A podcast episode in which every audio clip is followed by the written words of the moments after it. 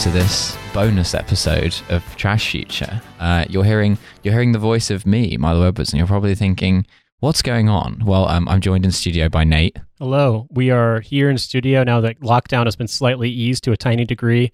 And rather than going to the beach at Southend and giving everyone coronavirus or getting coronavirus from everyone else, we've decided to come to the studio and uh, talk Do about the next best thing. yeah, talk about. Well, Milo can explain a little bit more than this, but uh, I would say we're here to talk about. We wanted to find the most absurd, ridiculous British documentary about a particularly dumb British thing, uh, or maybe even more granular detail English thing. Yeah. And we said if we could find something basically England's hardest cunts or something like that, we'd love to talk about it. and Milo found it.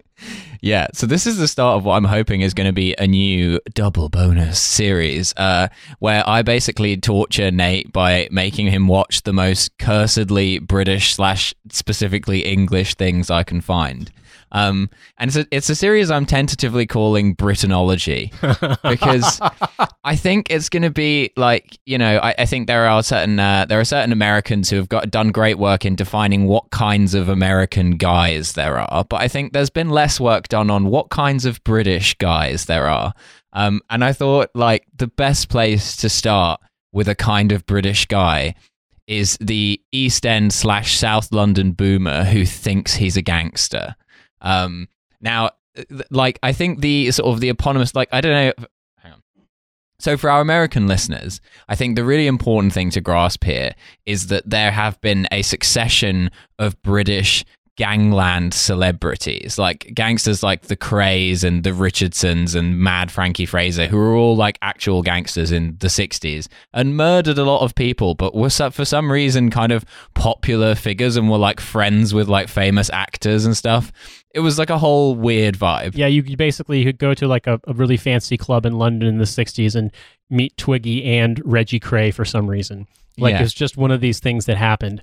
But uh, I would also specify that it's important to understand that, and correct me if I'm wrong here, but in Mhm. the the British native conception of London, South London has always been kind of a backwater, and East London is way broker than West London. In fact, so much of East London was damaged in the war that Yeah. most people who could got out and went to Essex or elsewhere in the home counties. Yeah, exactly. If we're talking if we're talking old school British gangsters, you're talking East London and you're talking South London, and generally the East London gangsters and the South London gangsters didn't like each other very much. But to anyone else, they're just indistinguishable. It's the same type of guy. And Dave Courtney was born in Bermondsey, which I cycled through Bermondsey on my way to the studio, and I saw a Russian mom with like her six year old in heels and a sundress. So that gives Yeah. you some impression of what Bermondsey is like now, as opposed to when Dave Courtney was growing up there, where apparently it was just ard cunts.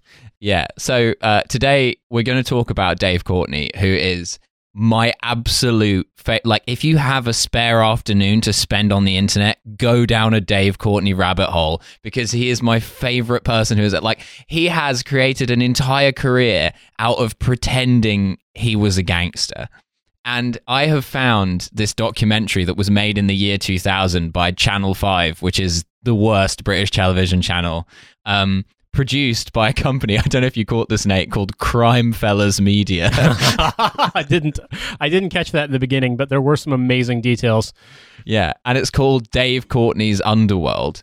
Now, initially, when I saw the title, I thought this was going to be Dave Courtney presenting a documentary about like odd nuts, because you often Dave Courtney will often be interviewed in documentaries about famous gangsters. So uh, Dave Courtney be like, "Oh yeah, I met him down the pub. Oh yeah, he was a tough bastard." Like, and then that's kind of the extent of Dave Courtney's expertise. But no, this is a documentary specifically about the underworld of Dave Courtney.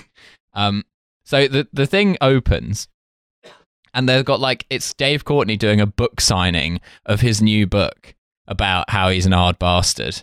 And uh, they've got a talking head guy who is, I believe, a News of the World crime journalist. It's later revealed who gives the following quote. He says, "He's confessed to two murders, and he's decided to confess to a further two in the book. So someone like this, he's not a nice man." Although he is at first sight a gentleman, you'll never find a more charming man. And at this precise point, there's a smash cut to Dave Courtney, who is wearing a bright lemon suit over a black shirt. The outfits is a whole rabbit hole we can go down later on in this because my god he dresses like the best way i could describe it is if Elton John in the 70s reimagined the world of Al Capone. That's how Dave Courtney dresses in real life, least in this documentary 20 years ago. Yeah, there are incredible combinations of outfit going on. There's there's houndstooth, there's Rupert the Bear shit. It's absolutely unbelievable. He dresses in a court jester costume for a court appearance and then punches a cop in the face. like, oh, we will get to that. um, so just for a bit of context, I'm going to read a passage from Dave Courtney's Wikipedia page, which honestly, like Dave Courtney's Wikipedia page is one of the funniest pages on Wikipedia. I don't know who wrote it, but they, they have an eye for for the uh, the amusing. So Courtney often focuses on his links with gangsters such as Reggie Kray and Lenny McLean. Although in the case of the former, he was nine years old when Kray was imprisoned. Courtney has claimed to have been shot, stabbed, had his nose bitten off. I mean, this is a man in full possession of his nose, um, and stated that he has had to kill to stay alive. He makes the claim that his involvement in a car crash on the M20 was an attempt by someone who had a grudge against him to kill him. His house in Plumstead, called Camelot Castle, is decorated with Union flags and the Cross of St. George, a painted depiction of himself as a knight, and a large knuckle duster. Oh my fucking god. like painting the outside of your house to be like a mural tribute to yourself as St. George is the most powerful kind of British guy you can be. The, the, we can go down the whole different avenue talking about the murals and the weird decoration at his very garish and strange house. Because I think what's important to understand before anything else Mm. does he have a house called Camelot Castle? Yes. It also is a huge piece of shit. And they make no effort to disguise this in the documentary. It looks like fucking garbage. And There are that so many me- scenes of him in his pants in his kitchen where all like the cupboard doors are hanging off. Yeah, I just the best way it looks like a relatively large family house that they have painted on the outside and have done no work to on the inside. Mm. And it just frankly looks like absolute garbage. And that's what makes it so amazing is that it's I mean, he's got like a 70s Rolls Royce and all of his suits and stuff, but it just Yeah. there's a weird kind of I don't know. Famously, I, I- joke about this with Cynthia sometimes. Famously, people talk about how like the European or particularly the British conceive of the French as being like character characterized as imagine a caricature of a like a rooster, a proud rooster clucking atop a huge pile of shit. And I feel like that's not wrong, but it's also you can turn that around on a, on a certain type of English guy Mm. who's really into a lot of the sort of symbols of how great England is and like, you know, over the top and fucking the, the Dunkirk spirit and blah, two world wars and one World Cup, but they live in a fucking shithole and it's amazing. Like it's just so I don't know, like incongruous. And, and to me as an outsider, of course, I see I'm just like Am I am I seeing this? Are, you, is this normal to you guys? The same way that I imagine British people must feel the first time they visit America and they go to New York in August, thinking it's going to be London temperatures and it's like 95 degrees Fahrenheit outside. Everyone's Mhm. walking around normally, and they're like, "Wait, is this an emergency?" He's like, "No, no, it just sucks here." And You just- everyone's wearing like an I remember 9/11 t-shirt yeah, exactly. and being like I'm walking here. hey yo i'm fucking walking here yeah so it's uh it's an amazing thing but you find yourself very disoriented watching it if you're not from here because none of it's familiar and it's just like is this this was on tv is, do these people know they're being filmed That's what's astonishing about it is that this whole thing feels like a mockumentary, but it's completely serious, and all of these people are completely real, and they have like online presences that you can look up.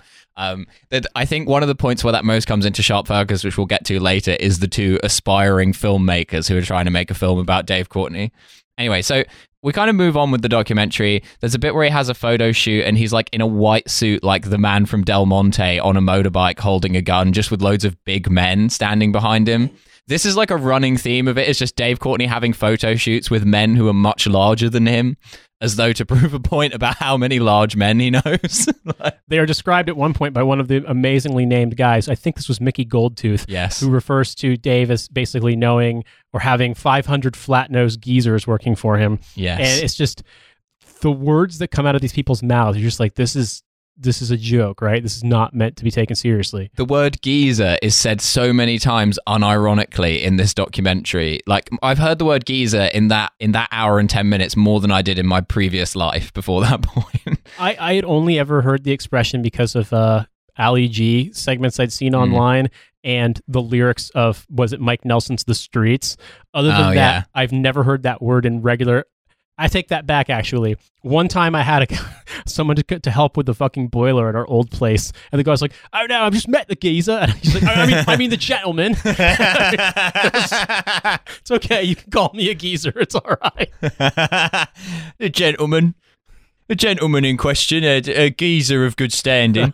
um, so then, then it cuts to like some talking head interviews with like old friends of Dave Courtney's who who all look like people who would sell you meat out of their coat in the back of a pub.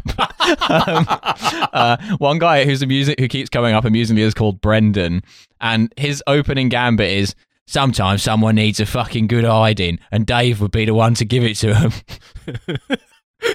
yeah, I, I, I have a strong. It's he's filmed in such a way so they're doing a really shitty job to do like the IRA fucking blackout silhouette. Oh It's yeah, just, yeah, like yeah. surrounded by green light, like he's being filmed. I don't know, like he's stealing the pipes from the inside of a club or something, and mm, this Yeah. is just like it feels almost like a French film from the seventies, like with that weird, like neon kind of yeah. Um, and then it cuts to an interview with another friend of his, Seymour, who says a lot of the things he's had to give people a clump for, he's made sure he's justified. He's got morals, and I respect him for that.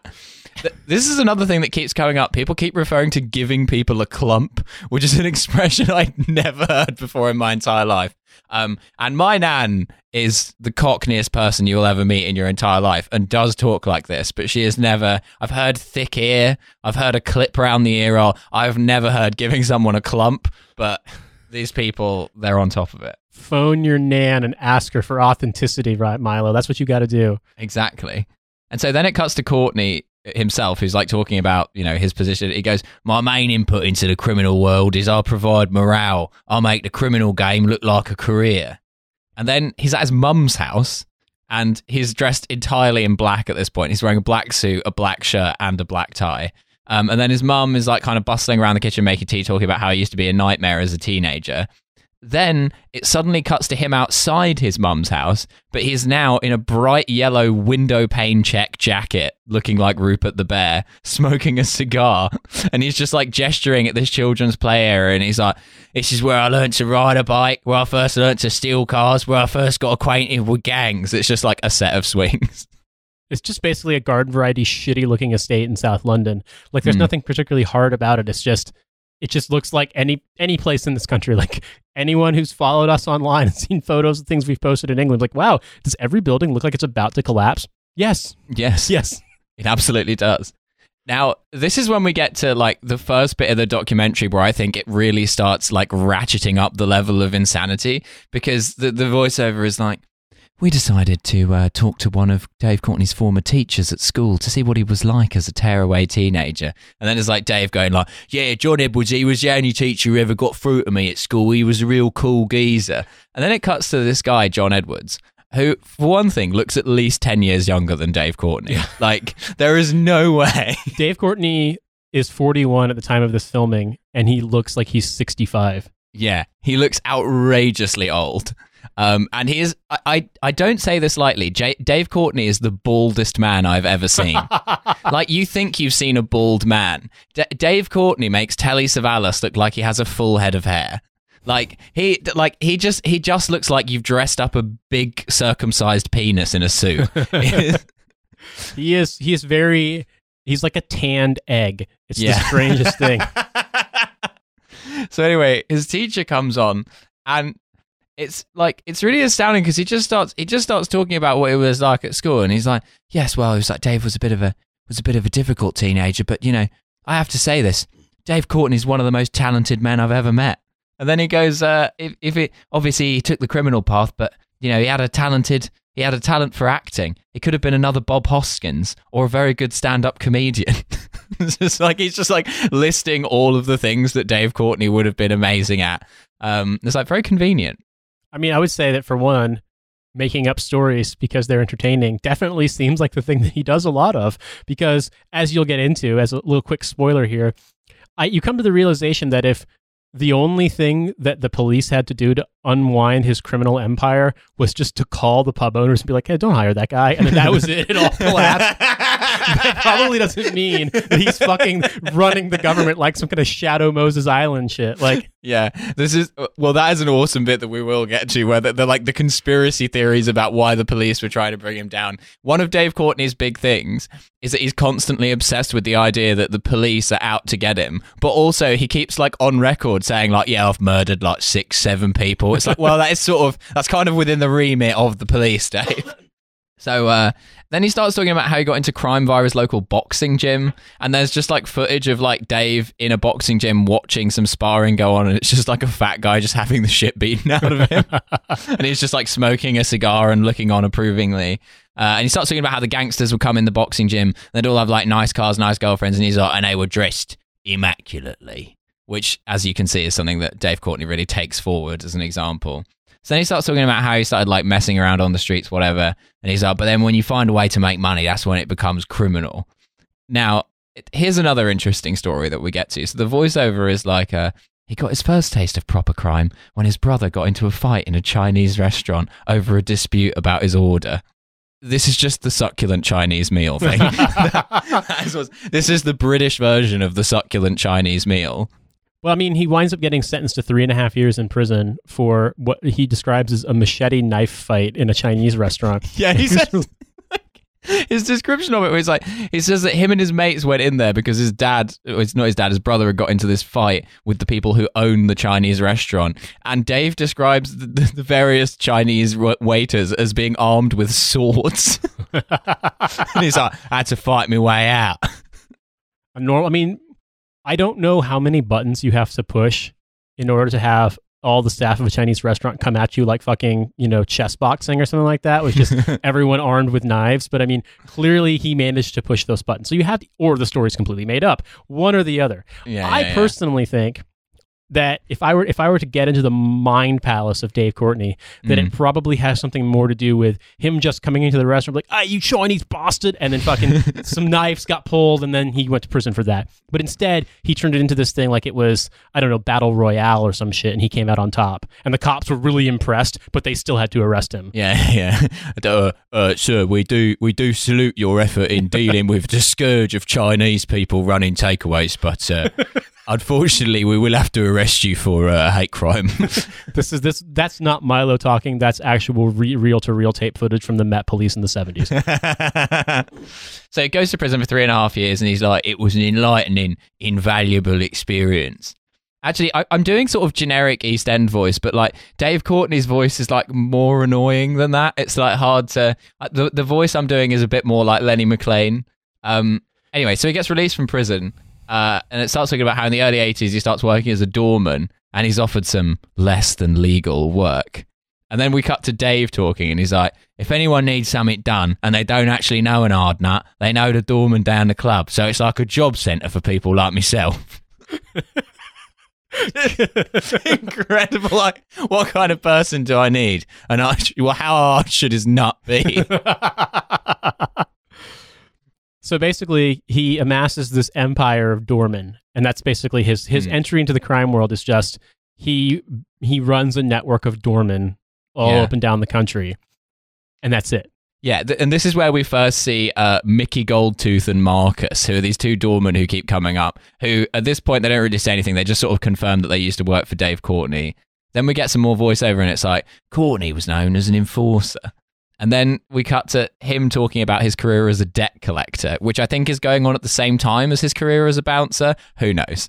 Um, then he goes, in debt collecting, it's easy to justify the violence used to get the money back because they've nicked it. So whatever I do, I've got me Robin Hood hat on. And then it cuts to him in like a suit throwing punches at the camera. I I appreciate you recreating that dialogue because he was that's filmed him him talking in his Rolls Royce and it's filmed from the far side of it and so invariably I could not understand a fucking word he was saying other than Robin Hood. Yeah. Like it's I'm pretty good at deciphering especially southern English talking, mm. but my god, that guy at times I'm just like what the fuck is he saying? And there's and there's a huge guy sat in the passenger seat of the car who says nothing the entire time. He's never named in the documentary. He's just like eh, there cannot be a shot of Dave Courtney without there being a larger man also in. I don't know what he's trying to prove with this. Just like look how many because he is not a large man.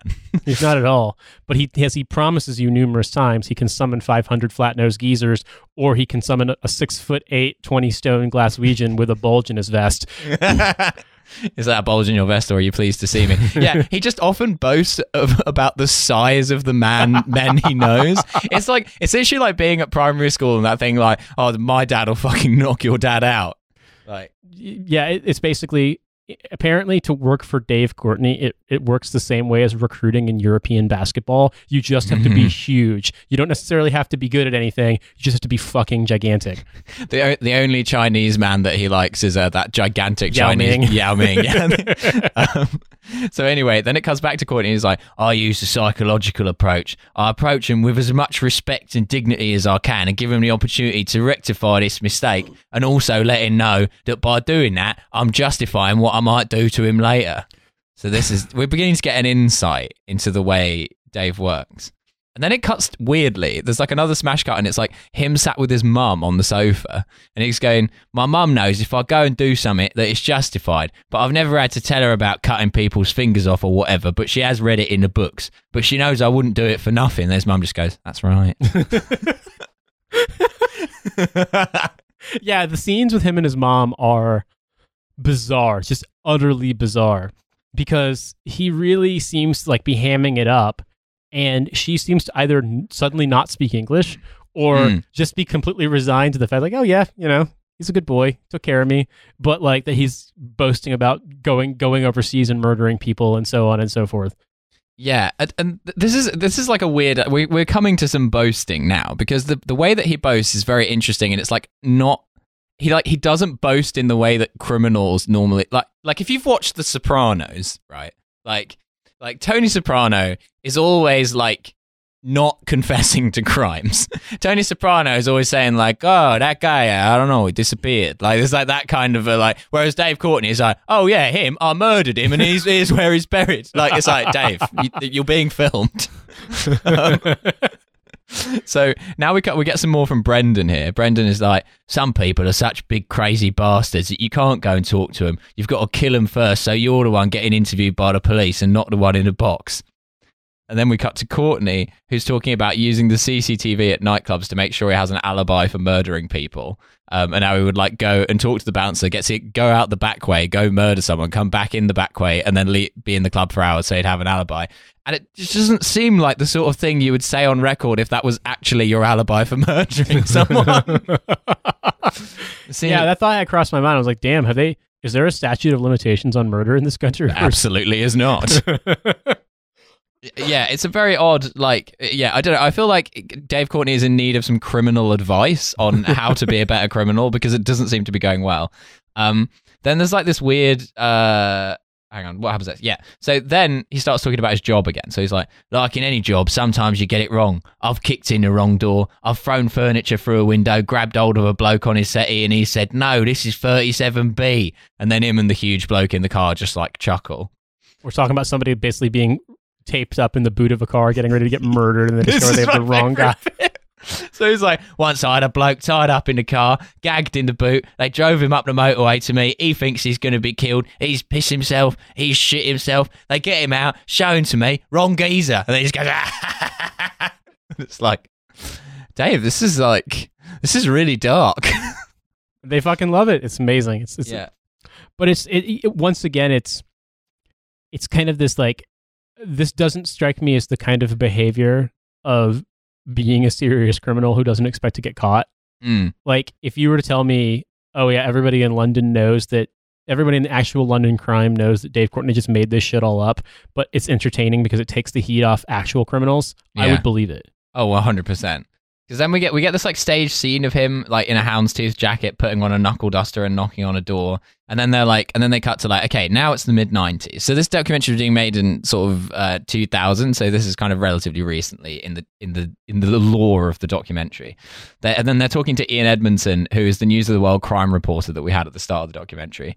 And he's going, Dave Courtney was the yellow pages of crime. Whatever you needed, he could do. A massive debt collected, someone shot, or someone wounded very badly as a warning.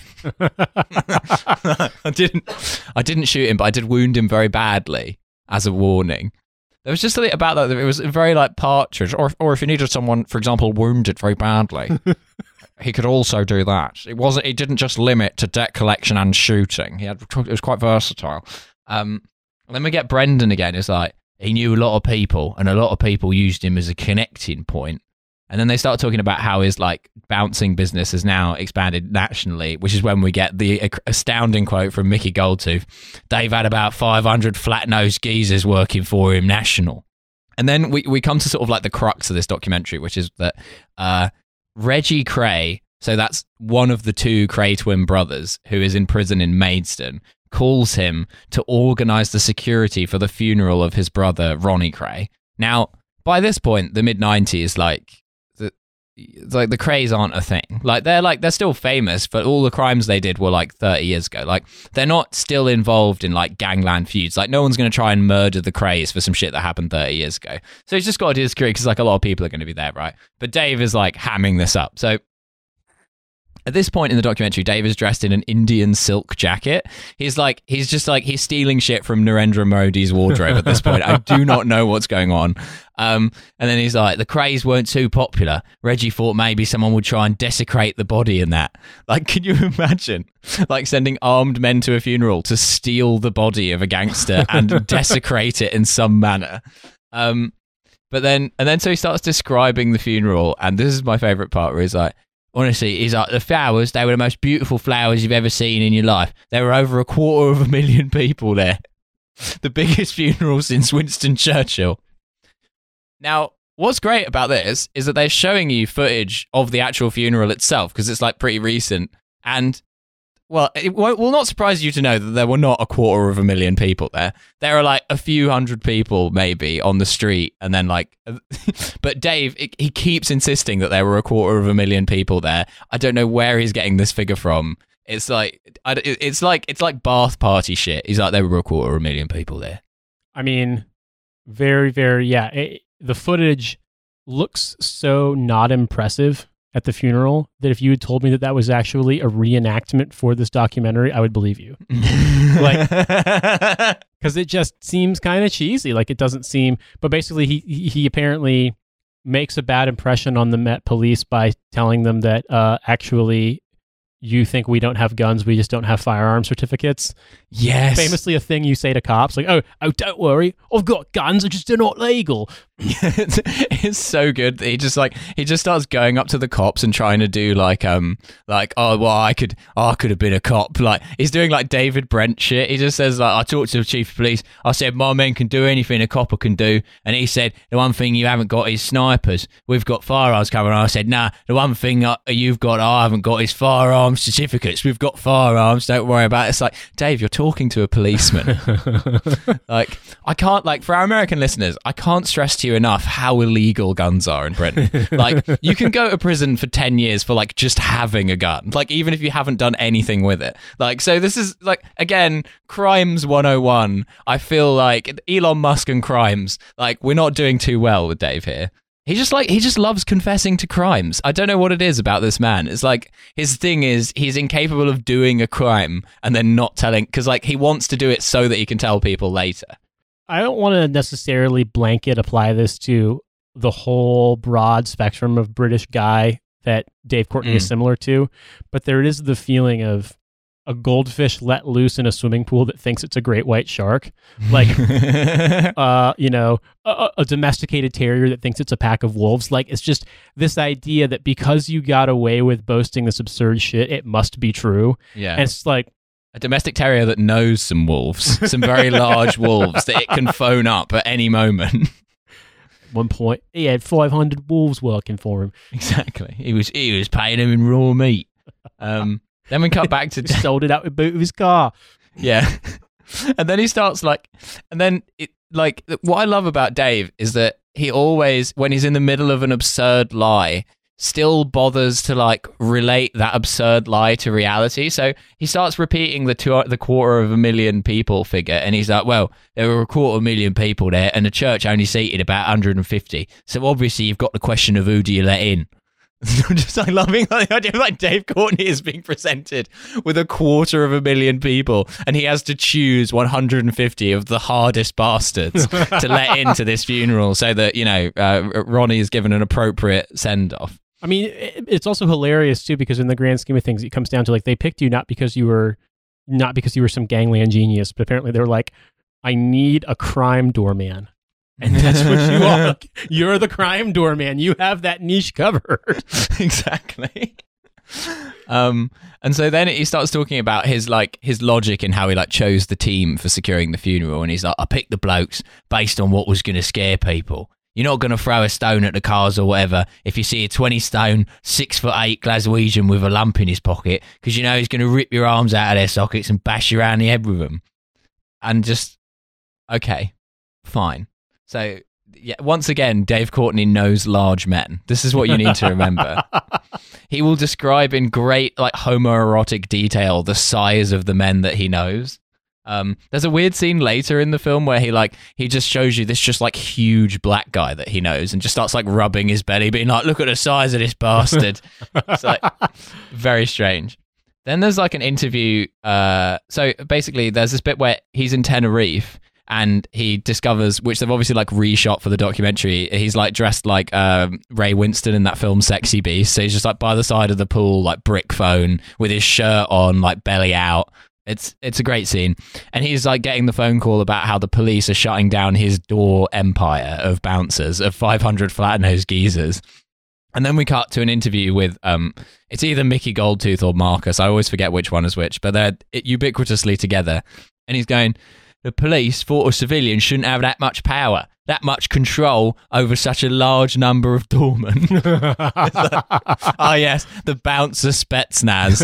like Dave, Dave Courtney and his private army that was now a threat to the British government because he he just knew too many large men. Like you can't have one man in control of that many fucking uh, massive units. Otherwise, you know, who knows what could happen we could all be we could all be speaking Cockney at this point. Dave Courtney could be president for life, but the police are nipping it in the bud. And then they cut to Dave, and he's like, "I'm afraid you cannot beat the system. If I'd carried on, I'd be in prison by now." And so then we get some more voiceover, and they're like, "He decided to remodel himself as Dave Courtney, celebrity gangster." And then we get this like montage where it's like him having more photo shoots with huge men and there's so many huge men in this photo shoot that the main effect it has of just making you realize that Dave Courtney's quite small. yeah, yeah, yeah, yeah, yeah. And it's like him on a motorcycle, him in the car, guys shooting off blank rounds from pistols. Like it's just normal stuff. Yeah, holding Uzis, holding holding pistols. Some of them look like they're absolutely replicas and not actual real guns. Oh, 100 like, percent. Yeah, yeah, yeah, like just it's just kind of corny in a lot of ways. Yeah. Like joining the bouncer IDF and being issued with your bouncer Uzi. Um, and so then, uh, and then they cut back to the uh, to Mickey Goldtooth, who's like, uh, "There would have been riots in the streets if we hadn't done the security at the Kray funeral." Um, and it's like, uh, riots about what? Yes, about the guy being dead. Like the reason people were at the funeral because there were so many insane people in that part of London who thought he was a legend. And I mean, so, yeah, exactly. It was probably more like people rubbernecking than anything else. Like, yeah. will, will you see Britain's artist cunts yeah. you know, walking in and out of the fucking church. That's the only reason to go. Yeah, yeah, yeah. Like Dave Courtney is effectively just policing people who are just like less successful versions of Dave Courtney. they're all just people who want to pretend that they're a gangster. Try to argue your way in the guest list to Ronnie Kray or Reggie Kray's funeral. Yeah. Like, I'm sure there are people who tried, but they probably come off would come off worse than Dave Courtney, which is a feat in the grand scheme of things. Oh, 100%. And and then it's in this like it's in this kind of back half of the documentary that we start getting some more guys.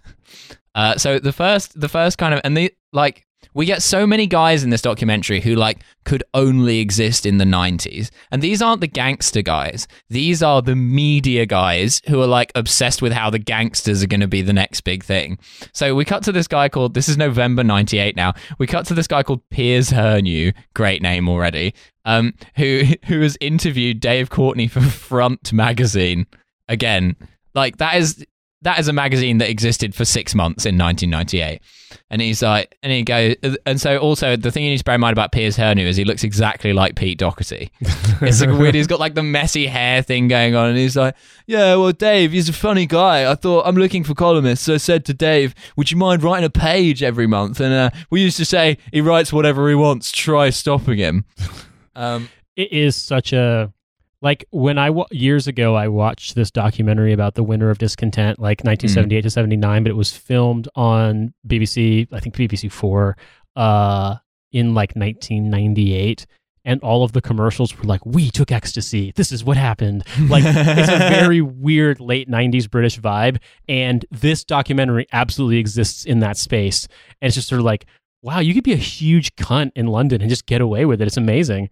Yeah, and all those guys have podcasts now. um, and so then he gets uh, he gets asked to write a book, and then they they interview this guy called Ray Moody from Virgin Publishing, who is like kind of I th- this guy to me is one of the most interesting people in the documentary because he's like kind of simultaneously like repulsed and aroused by Dave Courtney. Like every time he's interviewed, he like talks in riddles and he's like, "The public's appetite for celebrity criminals never ceases to amaze me. We were targeting the lads market mostly, so we jumped on that bandwagon. and It proved to be very successful for us." Um, but then he just keeps making a point of like how much he like personally doesn't approve of Dave Courtney's criminal activity. And then we get some more voiceover, and it's like, Gangsters were also popular in music. New York musician Tricky was so intrigued by Courtney that he tracked him down to make a record with him. This is where I started getting QAnon about this shit. Tricky is not real. Tricky is one of the strange phenomena of the 90s in the sense that I remember hearing a lot about him more so than most mm. other British musicians. And bear in mind, you know, I would have been, I turned 14 in 1998. So yeah. I remember this stuff from TV. Like, a side note here when Madonna released the album, I can't remember fucking remember what the I think it's Ray of Light that had the song Ray of Light and Frozen mm-hmm. and stuff. And um was it William Orbit produced it? Like that sort of British rave electronic music thing became really cool in America for a moment. And so bands like the Chemical Brothers, The Prodigy, um, uh, there are a couple others that are being really big, like the Orb, um, things along those lines became popular enough. And I mean, this was back in the day when like record mm. companies were making obscene amounts of money because they just held you hostage. There was no way to get the music besides buying a fucking $16 CD. Yeah. Back in the day when like you know, you could get a gallon of gas for 88 cents. Like, yeah, and they were all run by guys with like uh, mohawks who were wearing like really small sunglasses. Exactly, exactly. Like, like when you think about the agents looking really cool in the Matrix, mm. like that was based on the idea of what was cool in the late 90s. It was a strange time. And so there's a lot, but there's also like kind of a lot of weird runoff from that period that you, you entered mm. into pop culture stuff in America.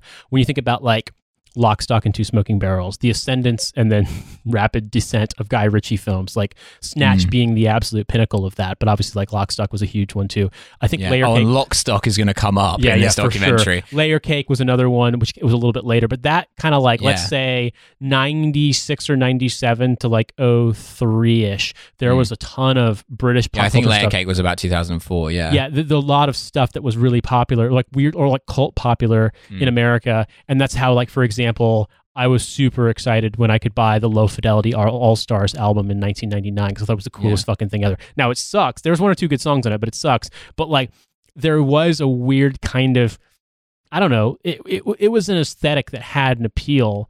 Mm. And this part of the documentary, you start to realize that okay, those people are all completely insane, but it was they are absolutely part of that world. Yeah, like, and it's a time capsule in the weirdest way. And it's very interesting that you bring up Layer Cake because, like, kind of uh, Dave Courtney is a Guy Ritchie parody. Like he is he is like a made up character who's like murdering people in the pub and like going around talking about pie keys at the top of his voice. Whereas like he thinks that he's Daniel Craig in Layer Cake. Like he thinks he's like the mastermind criminal who's like, you know, he's too smart for everyone and he's and he's getting out because he's decided to become a celebrity gangster. When in fact he was never a gangster and he's never going to be a celebrity Yeah. either. I mean, I would also point out too that, he- uh, as you mentioned, "Lock, Stock, and Two Smoking Barrels" gets mentioned numerous times because Dave Courtney is convinced that Vinnie Jones's character is based on him. When, if you know anything about Vinnie Jones or British football, it's based on Vinnie hmm. Jones. yeah. it's just Vinnie Jones being Vinnie Jones, except instead of you know grabbing Paul Gascoigne's fucking nuts in the middle of the pitch, it's hmm. him running around yelling at people basically and being being a hard man. Like, yeah, that's And it. It keeps it keeps coming up. He keeps ma- repeating this claim that, like, oh yeah, well that you know, the Vinnie Vinnie Jones that was based on me, and he just keeps saying it to people, and people are going like, oh really? And it's like you have no evidence for this. immediately after watching this, I watched like a 10 minute documentary about basically, literally, it was something along the lines of like the hard men of English football. Mm. And Vinnie Jones was just doing this like litany of different ways you can injure your opponent when no one's looking. And like, oh, yeah, you're the Achilles tendon. That's a classic one. Like, it's just, it's just that nonstop. Like, if you know anything about him, like, he got his entry into football while working as a guy who just carries bricks on a construction site. He's hmm. completely out of his mind. Like, he, he didn't need Dave Courtney to inspire him. He's just that fucking insane. Oh, exactly. And so then it then it cut. The, so we, we're we're still at this bit where he's talking about the music, and so he's describing this uh this musician who I. So you actually remember this musician, Tricky, and he was British. Yeah, yeah, he's British. He moved to America, but like he um because they keep implying he's American by saying like, oh, like New York musician. And I saw the guy talking, and he's like almost like putting on an American accent, but he's definitely British. he's British. He's 100% British. Yeah, yeah. Yeah. And he and I, I, and I once again in full dad mode, I completely forgot to connect it to Tricky. Tricky's one of the people that like was constantly getting mentioned in that era, but that like never really had any big hits. Um I would say in a similar vein, uh, Tricky was like Tricky and Massive Attack were sort of considered in the same level of coolness, but Massive Attack had way more popular music in America. And they hmm. didn't really have that much popular music in America, but the stuff they put out was more popular than anything Tricky ever put hmm. out. And I think if you listen to Tricky, like you understand why, because it's not good. Despite his seminal work with Dave Courtney. and so then we get to this fantastic part where Dave is describing it. And so he's like, the music in New York is gangster rap, and the one that's doing it is tricky. So, like, the only gangster Which is rapper is completely tricky. not true in the sense that gangster rap is absolutely a West Coast phenomenon. yeah, 100%. Hey, yeah. what would I know? What would we know? He's cut up famous naughty men talking about their exploits and put it onto his record. So this is like he's interviewed several people, including Dave, and he's like spliced bits of things they've said into this record. And he's going, so in a way, I've made a record, and it's very good. It's something I'm very proud of. Yeah, if you listen, they play a, a snippet of it. It's just it's just Dave Courtney talking over like some shitty fucking dark beats from 1999, like exactly what you'd expect it to be. we'll have to see if we can find it for the outro music for this episode. and so then then they're, they're interviewing Tricky in the back of a cab. My notes about this guy is okay, so this guy can't be real. Because he's like, he sounds British, but he's sort of doing an American accent. It's like very weird. And he's like, he's like, Dave is one of the funniest guys I've ever met. sure, he's done murders, but it all depends on the circumstances. He's done it for survival. He's larger than life. He'd make a great actor. You make him sound like Owen Wilson. That's not what he sounds like. He just sounds like a South London black British guy trying to sound like he's American, or like Yeah. he's like slipped in some American pronunciation, but it's, it just doesn't sound right. It's like me in an off moment on Trash Future when I accidentally say America or something like that. Like I'm obviously not Move from here. in, but you're Dave Courtney. That's that's Oh, crazy. wow. Wow. um, and so then, then no more is said about the music at all for the rest of the documentary. Uh, then Dave Courtney attends a film premiere in which he has a cameo as "quote unquote" a psychotic businessman in a lift. And then, and then they have this weird interview with Dave where he's pissing in a urinal while talking to camera, and like, and he's like, "They gave me the shortest part in the film, and I'm a lunatic." I don't know why. Anyway, I give him my dormant tonight for nothing, and I've invited 85 of my mates. I've turned it into my do instead of his. Nah, it, it is his do, but most people here, they do think it's mine. And the, and the, the documentary points out that other media, like other camera crews, are there filming Dave Courtney as well because yeah. all the British networks apparently want to uh, t- to do celebrity gangsters now. Like this is just this thing. Yeah, so there's this there's this like weird bit where like the the, the, the the Channel Five documentary people are kind of pissed off with the ITV documentary people because they've both been promised exclusive rights by Dave Courtney, who once again is just like a, a god of a And I will point this out that in America, like you, you absolutely wouldn't have a similar phenomenon because if you wanted to go around filming Suge Knight or something like that, who was the one of the people behind Death Row Records, but Mm. like is absolutely is constantly. I think he's now in a life sentence for killing somebody. But Suge Knight, who like on camera run ran somebody over with his car, like you you wouldn't be able like at any moment if you got on his nerves, you just wound up getting your ass kicked. Whereas Dave Courtney wants media stuff so badly. If Suge Knight had had some kind of feud between two camera crews who wanted exclusive access, he would have just had his dudes beat the fuck out of both of them. Like Yeah. Dave Courtney doesn't seem like he's capable of doing that. Well, Dave Dave Courtney's got to ring the blokes up first, and they've got to come from Glasgow or like, and he started just he started just like listing at one point cities in which he knew large men. He's like, I've got fucking Mister Bristol, Mister Manchester, fucking Mister Southend. I've got them everywhere, and it's like, like what? Like I won't I won't chat shit about Dave Courtney in Southend because he knows a guy. Who like lives on my street? Um, like honestly, like Dave Courtney has better coverage than Three Mobile. like he can have someone beaten up on any street in the UK. Um, and so then we cut back to his house, and he has this like gigantic mural of himself as King Arthur on the outside. So at various points, he's repainted this house. So I think from the Wikipedia, that's the latest version. At this point, he has himself as King Arthur, like he's like on a horse. Um, and then there's also like a weird statue of a horse in front of the house as well. Um, and then they talk about him being a celebrity, and he leaves his house and he like waves to people who are behind the camera who are never shown in shot, like as though there are fans outside his house, which they're like definitely are not. There is no one waiting outside Dave Courtney's house for an autograph. And it's slowly revealed that he's constantly borrowing money from people he knows from the crime world because he's broke as fuck because none of this pays anything. And his Yeah. wife, who is a woman he met who was a, a dancer in one of his exotic clubs, basically is like, I sort of wish he was still in crime because then we'd have more money. Yeah, his wife looks like um one of the you know that that uh Roger Moore film, Roger Moore Bond film. I can't remember which one it is, but where the guy's henchmen are these two like huge women. Um I can't remember. who have either. like buzz cuts. Um his wife looks like the the black one of those She two. looks like Skin from the band Skunk Anansie, which is also from the exact same era of fucking weird British music, except she has a little bit more hair. Her hair, her hair is shaved almost entirely, except like she basically has a high and tight. Yeah, she has this she has this like weird like quiff at the front, but like the rest of her hair is Literally like a high it's like a. Charlie Brown haircut. It's like putting your hand on your head and it- they shave everything that your hand doesn't cover, like level of like Joe Soldier haircut is what she's got. yeah. Uh, and they have six kids. Yeah, it's very like I have to say, d- uh, like Dave Courtney having a black wife was like a real really threw me. I That was, was like, a surprise to me too. Yeah. that was a Well, definite. normally when I see that many St. George's crosses everywhere, I'm like, that guy's racist. Yeah. But like, he's not. It's weird. Although, although we'll get to we'll get to some shit with the wife. Then there's a scene where he's driving his Rolls Royce and he's like, "I wanted to be a retired gangster before I was a gangster, so I got in and out, and now I'm living the lifestyle I wanted. Being a celebrity gangster is a contradiction in terms." And I'm like, "Yes, indeed." um, and then so the voiceover is like, his celebrity career isn't paying out as well as he'd hoped, and he's fast running out of money. And then they cut to this really weird bit where there's like an exhibition by this, these two guys, like a sculptor and a photographer, um, which include which is like all of different gangsters. So and they've included Dave Courtney, but they're also people who are like actual gangsters, like the Krays, the Richardsons, that kind of thing. And then this sculptor, he is the son of one of the great train robbers.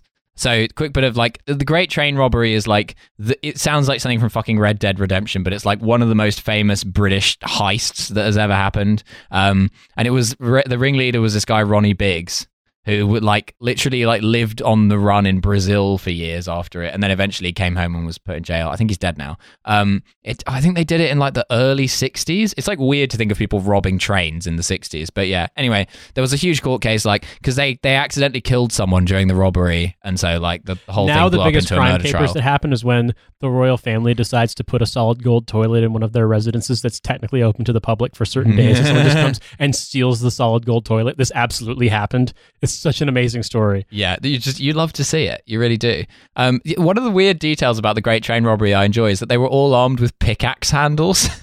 like just like it's so Britain. Like it's just like because all these criminal, all these like criminals are constantly boasting about, or fake criminals are boasting about how many guns they have. Like British criminals overwhelmingly do not use guns because they're so hard to get, and it's like they're just so much trouble to like. You just got like people like beating each other up with pickaxe handles. You know what? That's why you got. That's why you got to do martial arts because you got to have a bow staff and be able to fucking do crime with it. All right. Exactly. Um, and so then they've got this sculptor, and he's like, "I'm not here to glorify these people. I'm asking, what's it all about? Why are we turning cons into icons?" I feel like you're doing him like an East London voice, like he's, but he to me has more of like the, the David Baddiel register, which conveniently happens to be the only English accent I can do convincingly. He's like, "Eh, but why are we why are we turning cons into icons? Like he's got that sort of I'm a twat, I fucking, but I'm an an artist yeah, twat. but he's got of- that. He's got that twang as well. It's like very. Anyway, so he's yeah, talking about that, and then he's like, um, then he's like, uh, you know, Dave Courtney, celebrity gangster. What the fuck does that mean?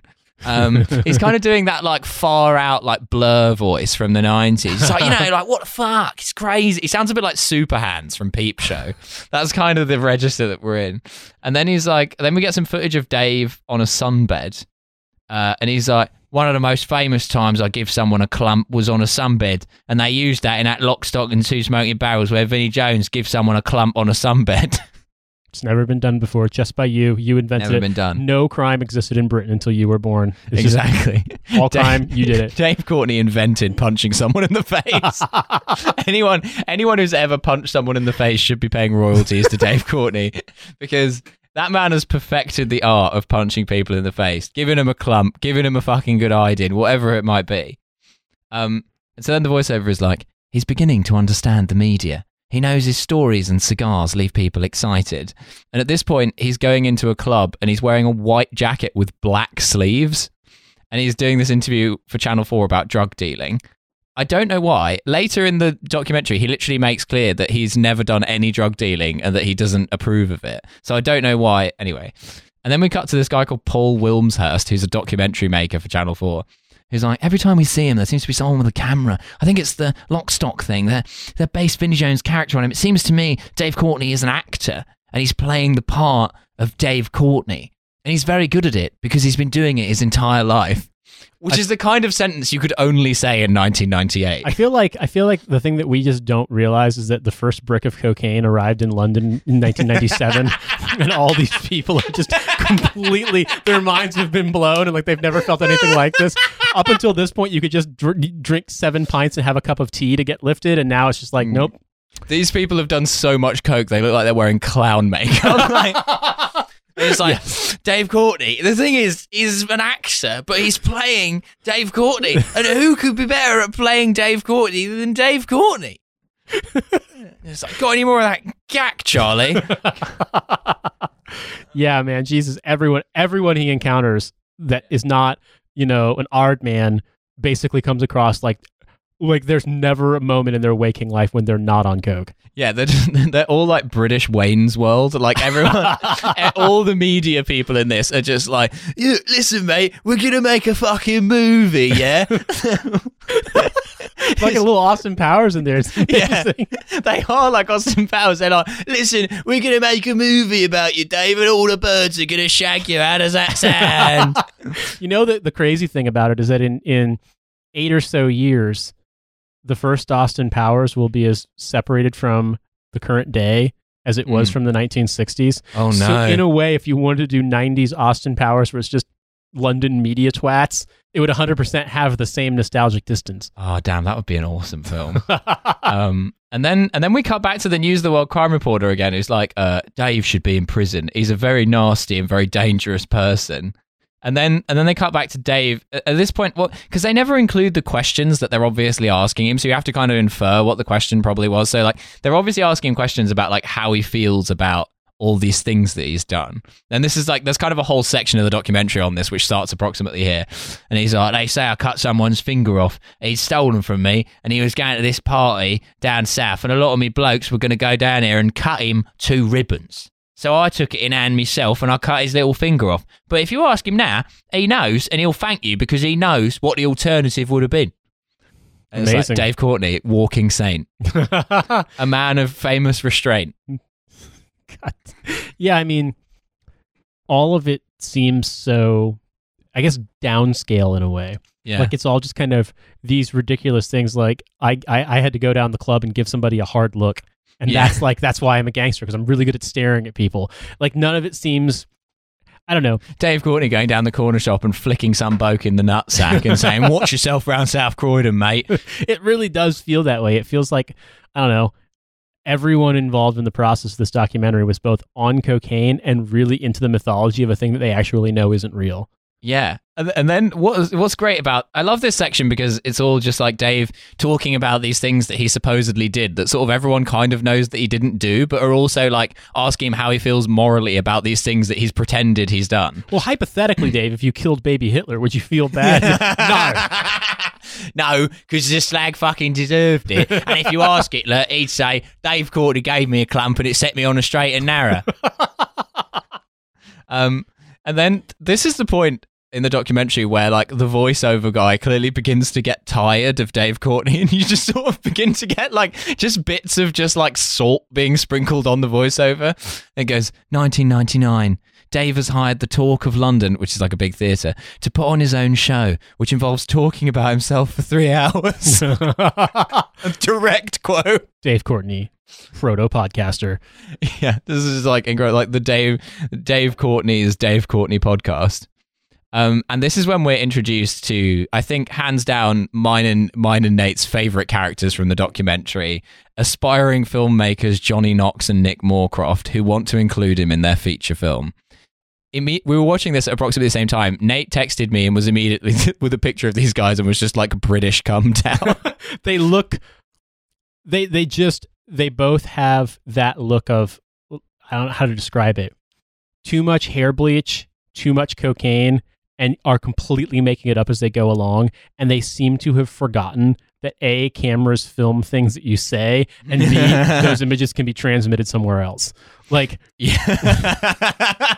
it's a bit like they literally it feels like they're doing a parody. Yeah, hundred percent, hundred percent. This felt like some kind of performance art of weird.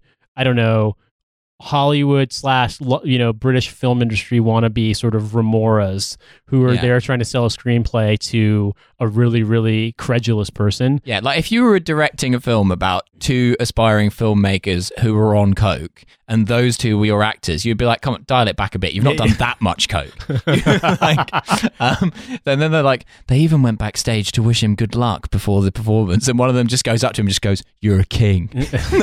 I, so like this should have come with a parental advisory for cringe. Like Mm. I did not realize how hard I was going to cringe watching this. In Yeah. a way, I'm glad I didn't know in advance. I, going back on what I just previous said, because I probably would have skipped that scene because it's so painful to just watch these guys Yeah. be that pathetic around a guy who's already pathetic to begin with. It's amazing. They're two guys. Now, this is another kind of British guy that we definitely have, which is like the kind of the middle class British guy, but who is desperate to achieve the status of honorary hard nut. Like he needs someone like Dave Courtney to say, "You're all right, son." At first, I thought you was a poofter, but you're actually all right. like that is that is what they create, and they're just like they're desperate for Dave Courtney to say, "Oh, listen, if I was on the door, I'd want you by my side." Like that is that they crave it so much. it's the, it's the Gen X and later version of the person who believes that he would have saved the day at Dunkirk. oh Like, yeah, it's yeah. Just, it's just that, but it's it's it's the the London domestic version of that. And so then we actually get some footage of him on stage during this show, which is incredible because apparently he's like not sold any tickets and all the people in the audience are like just mates of his. So there's this excerpt where he's like, So he says to me, You introduced that gangster to that Colombian and that's how the drugs got brought in. And I said, Well, Your Honour, if I introduced you to that lady custom officer and she gave you a dose, is that my fault? I introduced her, but you put your cock in. And then there's just like raucous laughter at his like made up story of just like swearing at a judge. This is this is this is a weird aside, but if you're familiar with the David Mitchell novel Cloud Atlas, there's a part that's set in Mhm. more or less the present day or like in the 90s where it's about this guy who's uh he winds up getting put in like a like a care facility because he has a mental breakdown, but he's a Oh, publisher yeah, yeah, yeah. and he he's in the process of trying to negotiate a deal to publish like the the hard cunt memoir. Yes, it's and there's the excerpt of it, and it's all written basically in like stylized slang versions of how these guys talk. Where Mhm. like there's no such thing as the letter H. And it's just written, oh, it's all it says is this cunt, you fucking cunt. And it's just like, it's just that nonstop. and I just, in a way, I feel like that little sort of Mm. object within the object of that book is basically anything Dave Courtney. Like if you had to sit through Dave Dave Courtney talking about himself for Mm. three hours, unfiltered, unedited via a documentary, Yeah. it would 100 percent read like that book. Yeah, it would be like it would be like reading the Australian Constitution. Um, and then and then so and then they cut to back to the filmmaker guys. Um, and th- so the weird thing is they are like they're asking them how they feel morally about giving a platform to Dave Courtney, even though they are themselves making a documentary about. It's weird. Anyway, so the filmmakers are like, I feel very sorry for some of the people affected by him, but I'm pretty sure they affected some other people, if you know what I mean. And then the other one goes, Yeah, you know, it's the chicken and the egg. no idea what he means by that. And then, then the other one comes back in and just like pointing at him with this thumb. And he's like, It's like John O always says, let he who is without sin cast the first stone. It's true. And it's like, you are aware that that's not like a thing he says, right? Like, you, like that's, it's like, that's John O's quote. I love my mate. He's so wise. He's always saying stuff like the who is about sin cast the first stone. And then and then we cut back to the publisher guy again from earlier, who's like, um, well, you know, people have come back from wars who've killed thousands, and not an eye is turned, so I don't have a problem with it. No. the publisher of Tony Blair's autobiography there. Um, and then we and then we get Piers Hernu from Front Magazine again. I just I really want to secure a copy of Front Magazine. I bet it was awesome. Just like Dave Courtney's slag of the week. like, he's like, well, we gave him a page, but you'll give him a documentary, so why am I in the wrong? You know. Um, God, yes, I love that Yeah. voice. he is the most David Baddiel guy I- in the, In a way, I understand why David Baddiel is so crotchety now because if this is the world he was socialized into in like his 20s Mm. and it's just not the way things are anymore. If Mm. if this version of reality was what London was like in the late 90s, then I can imagine how furious you were like nowadays I can't I can't even do cocaine and talk about gender. Like because it just doesn't exist anymore. Th- These kind of people can't afford the shit. Like they used to be able to live in fucking zone one on paying like a hundred pounds a week, Mm. and now like you absolutely can't anymore. So you can't be this much of a fuck up. You have to move to Birmingham to be this much of a fuck up. You know, Oh, 100%. you just can't do it anymore. And this is the world. That world doesn't exist anymore. Yeah. And so then then we sort of move on to uh, Dave Courtney's financial troubles. So we get this voiceover section where he's in his Rolls Royce and they're like, uh, he's relying on friends for money because his celebrity isn't proving lucrative. And then they're like, his wife Jenny is a stripper. And then they show her holding a picture in which like he is in a suit, but she is completely naked, and they're like posing together. No, it's like the, the the the photo of uh, of Andy Warhol and Jean Michel Basquiat, but like way hornier. Mm. And also, it's Dave Courtney and his wife, but yeah. it's the same style. Yeah, and also like we're 42 minutes in, and this is the first time his wife appears, like whatsoever. Um, and sh- it turns out that she's supporting him financially. And then so Jenny's like, there isn't anything that Dave's ever done that I would say is wrong. And she's just like cooking bacon as she's saying this. Um, in a kitchen that looks like dog shit. That's I must stress that though he lives in Camelot Castle, it's a very very South London Camelot Castle. Yeah, it's it's the kitchen from the original Camelot Castle. It's like that degree of decrepit. And then so they start talking about how the filmmaker guys have made another short film with him. And uh, they're like, they're like, they've invited Dave to the premiere to participate in a very special stunt. And then they're like, they're like introducing the short film. And then Dave comes out with like a blank firing pistol and just shoots one of them in the head, and they fall over, and everyone in the cinema like screams. And he's like going, it's like the '90s were awesome like I I wish I'd been this age in the 90s. Like just what a, what a hilariously unhinged time. But then 9/11 happens, and then you have to become David Baddiel. No, Oh, no, no, bye now. Um so then the, the filmmaker guys are meeting with him and they're discussing about this British gangster film that they want to make in LA. And so Dave's like, it's a good script, but some of the lines are a bit much, like apples and pears. I've never actually said that in real life, but it's very violent. It's given me a semi hard on. I also love the idea of a bunch of British guys writing a screenplay about Los Angeles and like crime in Los Angeles. I kind Mm. of this film obviously never got made. They have no careers as filmmakers. I wonder why. Uh, there- One no- of them actually does. We'll come to this oh, later. Shit. I couldn't. Maybe my One of them has disappeared from the annals of history entirely, but the other one, Nick Moorcroft, actually has a career. Well, I'll be damned. I had no idea. Oh, thank you, IMDb and Wikipedia. Um, so yeah, basically, like then the film, one of the filmmakers says something, and you just have to imagine him doing uh, like, uh, like you know, you know, in Lord of War, where Nicolas Cage does a line of cocaine that's the entire outline of the Ukraine. That is what is done immediately before this sentence. This isn't you being a shark in a pond. This is you being a big fish in a massive ocean. If you can go over there and do the business without a baggage, you as an actor, proper going for it, people are going to take you seriously. And then Dave is just like smiling, smoking his cigar. I love that he says, This isn't you being a shark. This is you being a big fish. Um, and then so Dave goes, the bottom line is, I'm playing me and we want eight mil for it. What do I get out of that? And then the filmmakers become a bit defensive and then they're like, well, Guy Ritchie's certainly done very well out of lock stock. You'd be looking at millionaire status without a doubt if it went off. And then and then it's Dave starts going, all right, and holding out his hand and he's going, no, no, don't hold me to that. then he looks at the camera and says, "You with the camera, don't hold me to that." yeah, like he's, he's like thinks he's going to get a sofa thrown through his window. Dave Courtney trying to collect eight million quid from this guy from Chelmsford.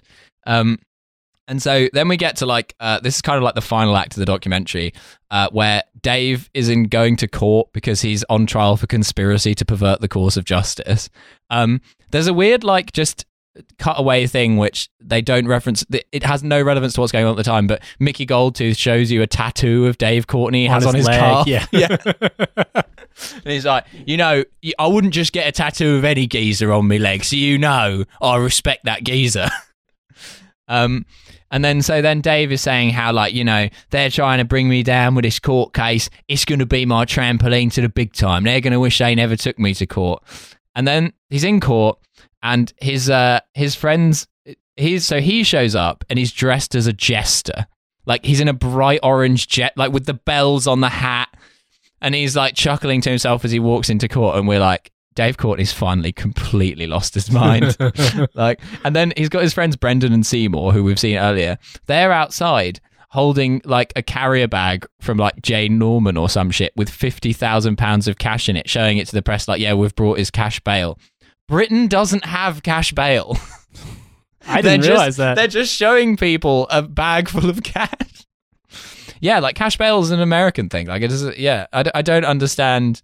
They're just like showing people that they have money. I don't know. Unlike Dave Courtney, who definitely does not. I think that's just a bag to keep Dave Courtney going for the next six months. So then, and then we're told we don't see any of this because it's happening in the court. But apparently, Dave sees the policeman in the court who's like accused him of perverting the court of justice, and he punches him in the face. And then he gets released from court, and so he comes out, and then the voiceover is like, Dave's a little concerned that punching a policeman in the face in court may have some repercussions. He's pinned a note to his front door asking the police not to kick it down. And then there's like this scene where him and his wife are just reading all the news reports about his court case. Um, and then Dave is like, when I was active, crime was about more than narcotics, and now it's basically just drugs. They've got no morals. They murder each other over 10 grams. There are people who wipe out the whole of Stoke over 2 million pounds. I loved that line. Yeah. just imagining just doing a genocide on Stoke over a drug deal gone wrong. The people of Stoke completely confused by this. Um, and then they're, they're like, there's this bit where the voiceover guy's like going like, you know, Dave is he's always trying to engage in self promotion. He's like, but due to the court case at the moment, he can't give any official interviews. And then they're and they're like, but Dave is enterprising as ever. And then there's him on the street just handing out posters of himself to like literal nine year old children. like, do you want a poster as well? Then go on. And I'm pretty sure these are just like his children and their friends. It's amazing. Yeah. Imagine just like being a nine year old child and Dave Courtney coming out. Do you want a poster with my face on it? You're like, I don't know who this man is. Do you want an autograph? Do you want an autograph? Do you want some cocaine, mate? That's what they usually want. Um, and then then we have this interview with Dave where he's like, I'm not making anywhere near what I was making as a criminal. And it's like, no, you're making zero. Um, so anyway, then then there's this weird bit where it's Charlie Kray's funeral, who's like the third Kray brother, who's not a twin but was also sort of a criminal. And then they've got these flowers that they're going to take round there, which literally say geezer. when I saw that, I was just like, "What the fuck is happening?" and this is when like and then and then Dave gives us this tour of his house where, and all the huge men that he knows that have come down to like visit for the funeral. And this is when he starts rubbing the the huge black guy's belly, going, "Look at the size of this geezer." Um, and it's like we get it. He's a large man, Dave. Um, and so you're kind of led to this to assume that he's doing the security for the funeral. But then it's just like he hasn't been hired to do the security, but he's going anyway, although he's been advised not to by the police. and so then we get this like weird footage of him in his pants. And then he's like, I could go to jail for life at any time. There's a lot of holes in the ground around the world, and I could do life if they dug up any one of them. Again, probably not the sort of thing you should say on record, but fine.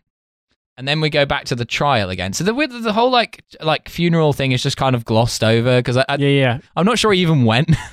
You can't really make sure in the footage that he's there or not. Mm. Yeah, like it's just not it's not not made clear to us. Yeah, he just likes making a point of like how he knows all these gangsters. He's very vague about the particulars, but he knows them all. Um, and so then we're talking about the morning of his trial, and Dave is paranoid that his phones are bugged, and he's convinced they're going to go to any lengths to send it. Imagine bothering to bug Dave Courtney's phone, a man who will just confess to a video camera to murder. like, Dave Courtney, you wouldn't need to bug his phone. You would be able to hear him on the phone from outside. No, I fucking murdered him. Yeah, and I buried the body. Yeah, right next to the pub. Um, so then he's in court, and then then they start talking about this online dispute he's having with uh, a man who, if you're not familiar with British uh, gangland law, is literally called Mad Frankie Fraser. Who, so Mad Frankie Fraser, very much a real gangster, very much a man who used to like torture people at the behest of the Richardson gang. Um, and so he was one of these people who kind of got rehabilitated a bit in the 90s and he had his own website called like Frankie Fraser's Mad Bastard.com or whatever. Um, and so he's like slagging, but these are all like internet 1.0 websites. It's like fucking, you know, um, Angelfire shit. Yeah, yeah, really, absolutely. It looks like that. I mean, it looks like total dog shit, and it's, it's just yeah, weird blast from the past. Yeah, and it's just Frankie Fraser going, Dave Courtney, he's a fucking slag. He's a fucking grass. And then, like, there's this interview with Dave Courtney where he's like, uh, if in court they manage to prove that I'm a grass, I'll be shot. And rightly so. If that happens, I deserve to be shot. Someone do it to me. I'd rather be dead than have people think I'm a grass. Somehow, apparently, it's then proven that he wasn't, but that's never really made clear. Yeah, it's unclear. Basically, they kind of he gets he he doesn't get convicted in court, and the, he gets the prosecution somehow to acknowledge that he was not in fact a police informant. It's never really made clear how that happens or what the hell is going on. Um, and there's all these like entourage people cheering for him in the street outside. Um, and then the voiceover is like. Dave has announced that he's leaving Britain because the police won't stop hounding him. It's like, you keep confessing to crimes. Stop going around and saying, I love doing crimes. It's a simple thing. And then the final bit is there's like this footage of him in the bath with his wife drinking champagne and celebrating. And then Dave slaps her on the ass and goes, and that is why I love her. Absolutely fantastic. Um, a- a- as a coder to this, I got um I got a, another section of Dave Courtney's Wikipedia page. Um, in January 2009, he was given an 18 month conditional discharge at Bristol Crown Court on charge of possessing live ammunition without a firearms certificate. His defense of not knowing that the single live pistol round was live rather than a stage prop prompted Judge Ticehurst to comment It perhaps undermines your street credibility and your stage performance that you cannot distinguish between a real round and a fake round, but perhaps that's not for me to say. it's uh let's just be perfectly honest there is a huge difference between a blank round and a live round namely one has a bullet and it's very obvious when you look at it whether Mm. there's a bullet in there or not or if it just looks like a shell casing with a crimped top and no bullet so yes fair point to make Dave Courtney. Well, Dave Courtney's only ever fired blanks, so Exactly, it, you yeah. know, just it just assumes. Yeah, and then the top YouTube comment is Dave Courtney is definitely the David Brent of the underworld. I also uh, a slightly sadder note. There's a there's a weird aside in the film for the Mm. documentary where he talks about how if his stepson wants to become a gangster, that like he's going to d- dissuade him, but if he does want to do it, he's going to show him how to do it properly. Apparently, in 2013, his son, who did in fact become a his stepson, who did in fact become a gangster, was then executed by his own uncle. Oh my god! Was shot through the eyeball somewhere in, in Greenwich. Dead serious. Well, like- whoever did that will have some hard bastards coming to have a conversation with some big flat nosed geezers. Will be going down there. Yeah. So Jesus Christ. Um, but yeah, so I did. I found out about this fucking the guy, uh, was it Nick Moorcroft? Nick Moorcroft. Yeah. So Now I'm excited. yeah. So if you go on IMDb, first of all, this guy still looks exactly the same. He's got like the same haircut and everything. Um, and uh, so it says Nick Moorcroft was born December 22nd, 1978 in Chelmsford, Essex, England. He is a writer and producer. Um, and then I discovered in his filmography, he uh, he wrote the screenplays for the films St. Trinians and St. Trinians 2. I've never seen them, but they sound extremely British. Oh yeah, so St. Trinians was a like a cartoon thing that uh basically there was a guy, I can't remember his name. He was a British prisoner of war in a Japanese prisoner of war camp. And he um basically he wrote while he was there to keep himself sane, he made up all these cartoons about like a posh girls boarding school. And then they became like popular like comic book cartoons after the war. And he like continued to make them. And then in like 2009, 2008, kind of that period, they decided to make like a modernized film about like the wild girls of St. Trinians with Russell Brand in it. Um, this might be another thing to watch for Britainology, Jesus Christ. possibly. Yeah, maybe. Um, and uh, yeah, this guy, this guy was behind it. That for me was just like the perfect code. This guy who spent ages trying to trying to be mates with Dave Courtney. Eventually, his big break was that he got to write the screenplay for the St. Trinians film with Russell Brand. I mean, to be fair, I would have presumed that neither one of these guys would ever have made anything in that regard because they seemed like such complete fucking idiots. But yeah. fair play, guy from Chelmsford, Mm. Ne- never give up. You can eventually make shitty British movies, whatever. and I think that is uh, that is a message for us all. but I gotta say something though. One Mhm. thing that's hilarious. He was born the December twenty second, nineteen seventy eight. Mhm. So he would have realistically been 21 ish, 20 ish, 21 ish when this was being filmed. So, like, Yeah. imagine being that much of a weird that you can't tell that a bunch of fucking uni students probably aren't going to be able to get you your big break in Hollywood. Oh like, yeah, that's how not street smart the fucking the crime bouncer is. yeah. Dave Courtney just thinks that anyone who doesn't sound like they've swallowed a gun is like well connected. like in the like, there are two kinds of people to Dave Courtney. There are like people who are well connected in the crime world, and then there are people who are well connected with like Hollywood and that. Um, and so anyone who sounds like they went to school to Dave Courtney is like, well, they probably know like Harvey Weinstein. You know, that's gonna be that's gonna be my in. Um, fucking incredible. Man, damn. I can't wait to every time I watch this have a great laugh and also be like, uh, I also voluntarily moved here. so go. That's that's been the first episode of uh, Britainology, where I think we we dissected one of the most important types of guy, the guy who thinks he's a gangster, and also lots of fun cameos from '90s cocaine guys. Many of whom have grown up to become extremely sad, frumpy Gen X comedians who are convinced that uh, the world is going to hell because of the damn SJ Dubs. So, Mm. our favorite kind of person. All because a proper geezer never told them that they were actually all right. and you know what? If they could have just done that, we could have been spared a lot of hours about Twitter mentions. We very much could. But I feel edified and enlightened. Mm. I now know a little bit more about Britain. So, thank you, Milo, for this session of Britainology. Oh, it's been a pleasure. And we will see you next time.